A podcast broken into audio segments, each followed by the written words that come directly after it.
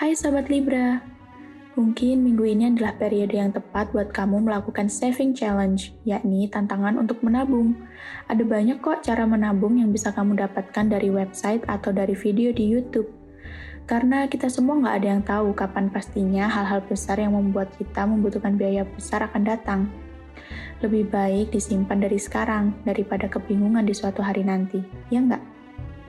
Oke, lanjut ke percintaan untuk Libra Lovebird. Hubungan yang sudah berjalan lama memang kadang membosankan. Rencanakan kegiatan yang seru untuk dilakukan berdua.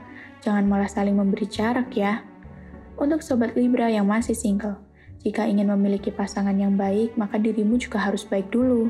Karena sejatinya pasangan adalah cerminan dari diri kita kan?